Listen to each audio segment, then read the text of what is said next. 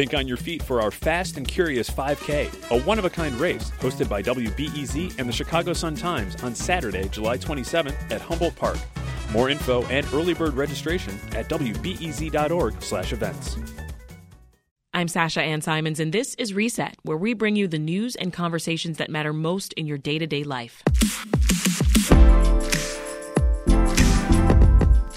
Until last Friday, every post Roe abortion ban came from state laws that were already on the books before the Supreme Court's decision in June. After Roe was overturned, those old laws just went back into effect. Now, Indiana has become the first state to pass a new law targeting abortion. The law, which goes into effect September 15th, is a near total ban. The body inside of the mom's body is not her body. Not her body. Not her choice.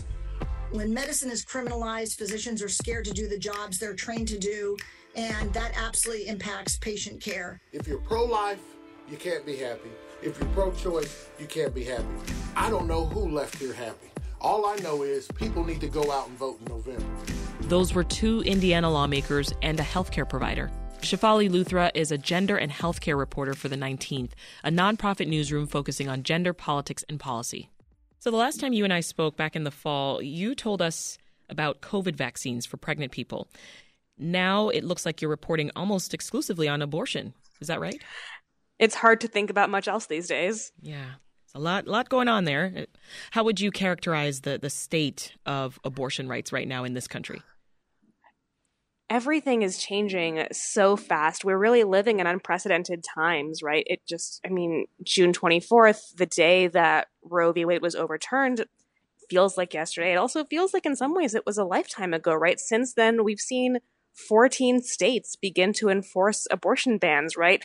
The majority of those are total bans on the procedure with limited exceptions here and there. And it's just created a really massive disruption in the healthcare system. We are seeing patients travel hundreds of miles out of state to try and access abortions, spending thousands of dollars. Abortion funds are really strapped for cash. Clinics are overwhelmed. They don't have the resources, and everything is happening so fast. There are myriad legal questions that we just don't have the answers to yet.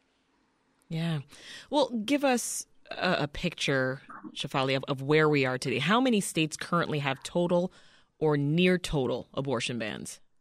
14 states have either a total ban, a six week ban, or in the case of Florida, a 15 week ban of, of, on abortions on the books.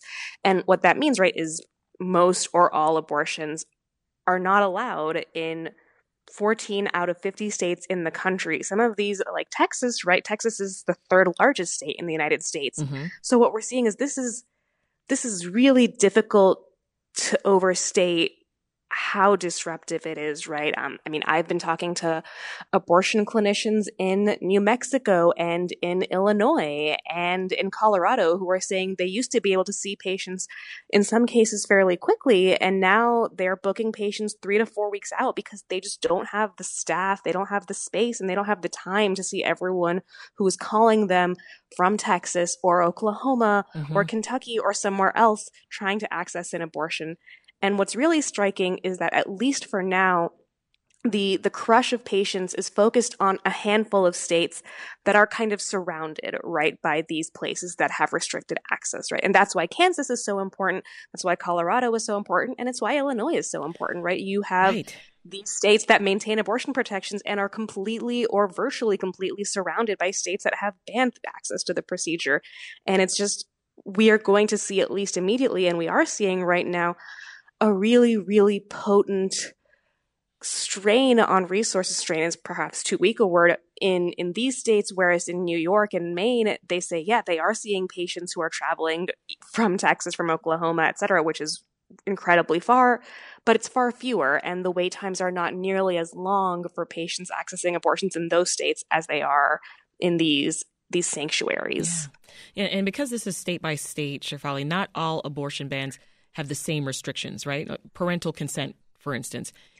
What is that? Parental consent is it's tricky, right? Because what it does is for minors, it essentially says if you are under 18, your parent in some cases needs to consent to the abortion, in others they just need to be notified. And if you are a minor and you say, my parents, you know, cannot be notified, cannot be told about my abortion, you can appeal this to a judge. And what happens then is it, the process of judicial pi- bypass, it can be quick. It can take a week or two. And especially in states with a six week ban, for instance, every week is really precious. You often don't find out that you've conceived until maybe week four at the earliest if you're really careful about monitoring your menstrual cycle. Right. And so these these waiting periods, they can be really onerous. And one that I have been just really struck by comes out of West Virginia, where they have not yet passed an abortion ban. They are perhaps on track to follow Indiana and become the second state to ban abortion in the post-Roe world. The bill that they are conferencing right now in the state house, it would require minors who are experiencing ectopic pregnancies mm-hmm. to wait 48 hours after their parent has been notified for an abortion. And as we know, an ectopic pregnancy is a medical emergency, and doctors whom I've spoken to are just absolutely terrified about what this could mean for yeah. the teenagers they're serving. Well, help me understand. it. Do you just need one parent here? Or what if one parent gives permission and the other doesn't? How does that work? That can that can be good enough. Um, I mean, you need the document notarized. You need, yeah, it really just says one parent, so that in theory should be fine. But it still can be a really significant risk for, for instance, someone right who doesn't feel safe telling their parents for reasons of religious stigma, for instance, for cultural discomfort with abortion, any any host of considerations that might deter a minor from wanting to tell their parent about something that were it any other medical procedure, they would have their right to privacy. Many states have laws that impact abortion funding, right? And some even ban private insurance from funding abortions. Can you just talk yes. briefly about that? This predates Roe being overturned. Um, Medicaid, right, which is the public health insurance program for low income people. If states want Medicaid to fund abortion, then they have to put the money up themselves. And largely only blue states do that.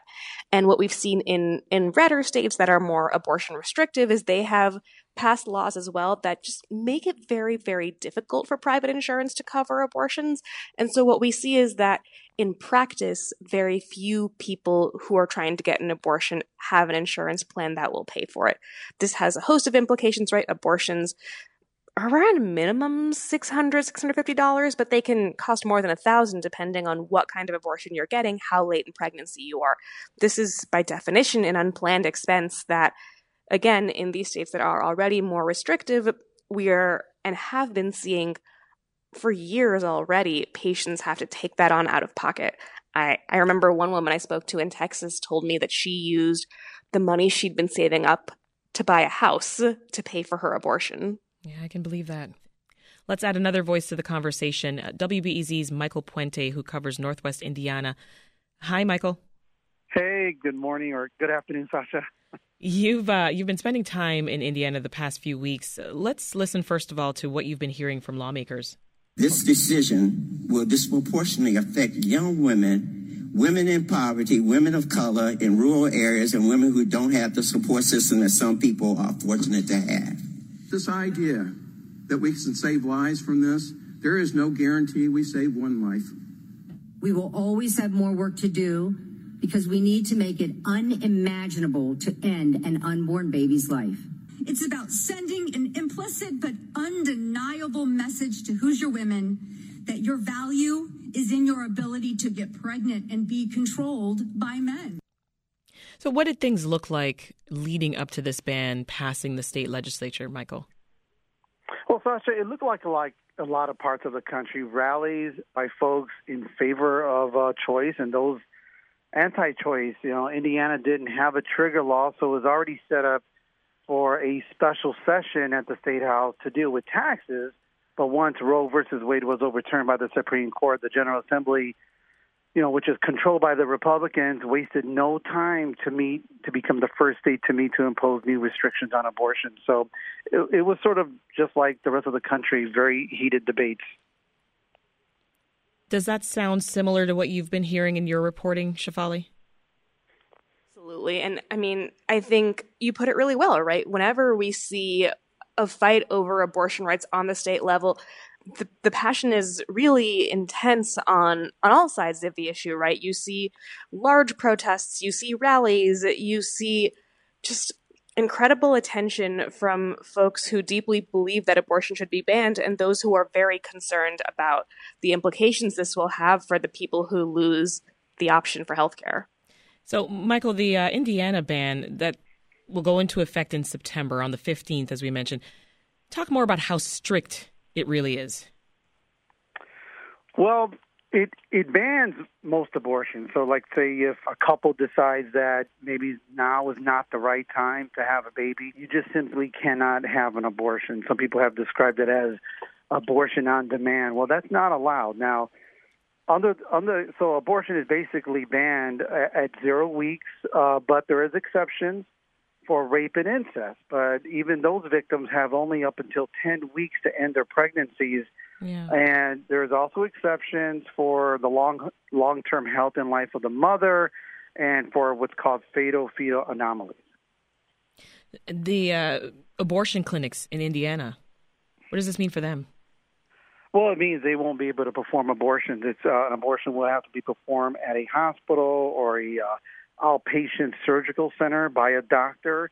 Um, so these abortion clinics cannot perform abortions, but from a statement I read from Planned Parenthood, they are going to continue to have their abortion, well, their their clinics up providing other services beyond abortion. Yeah. And you mentioned earlier, of course, this exception for, for rape, incest, and if the pregnancy threatens the life of the parent or of mm-hmm. the child. How does that actually work legally, though, Michael? Like, how are people expected to prove rape or prove incest? Well, Sasha, there was a there's a lot of debate going on over that about having approved that. There was a there was a debate whether they should have a uh, a uh, affidavit signed by the victim. All that was taken out, so the law is actually kind of moot on that. Now, as far as uh, the the doctor determining that uh, whether uh, the mother's life is at risk, know, that has to come from the doctor, and the the doctor is subject to criminal penalties if uh, if he's if fabricating the story. But mm-hmm. uh, there was one Republican lawmaker who actually voted against the bill. Who, well, he voted for a number of reasons, but he, that was some of his concerns. That a lot of this stuff, there is no proof that needs to be made. So that's one of the reasons why he voted against it. Yeah, Shefali, This I, I know is consistent with what you're seeing in in other states. Talk about some other exceptions that are common in these abortion bans right now. So these are the most common ones. The the fetal anomaly one that Michael mentioned is fairly uncommon. Most states that have abortion bans haven't included this particular exception. But what I, the point that I think is really important about the exceptions for rape, for incest, for the life of the pregnant person is that they're really difficult to implement. And what we've seen over the years is that when a rape or incest exception exists, reporting is really low, right? People don't often talk about the fact that they have experienced some kind of sexual assault. And that means that in practice, they are less likely to get that exception.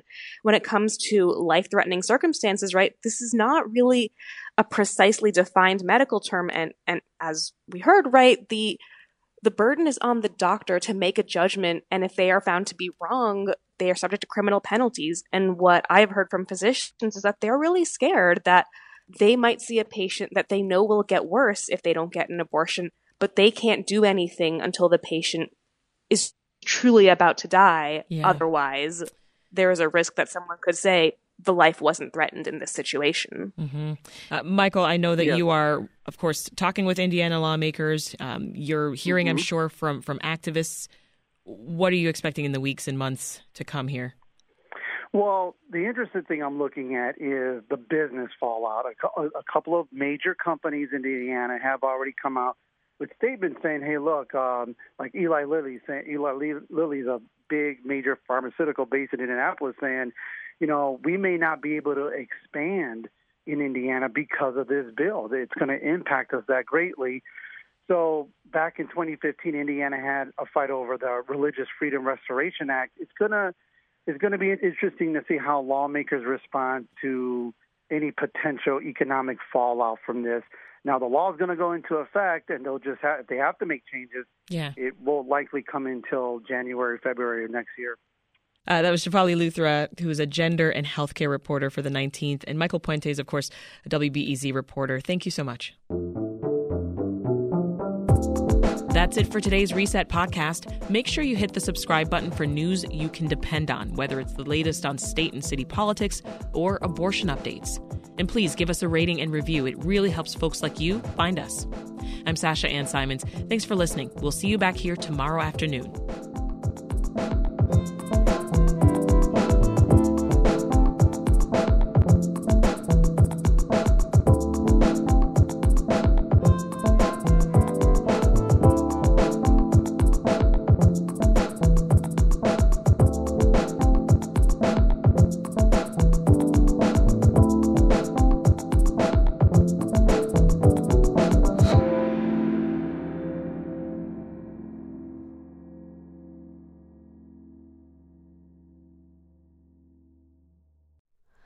Hi, it's Terry Gross, the host of Fresh Air. We bring you in depth, long form interviews with actors, directors, musicians, authors, journalists, and more. Listen to our Peabody Award winning Fresh Air podcast from WHYY and NPR.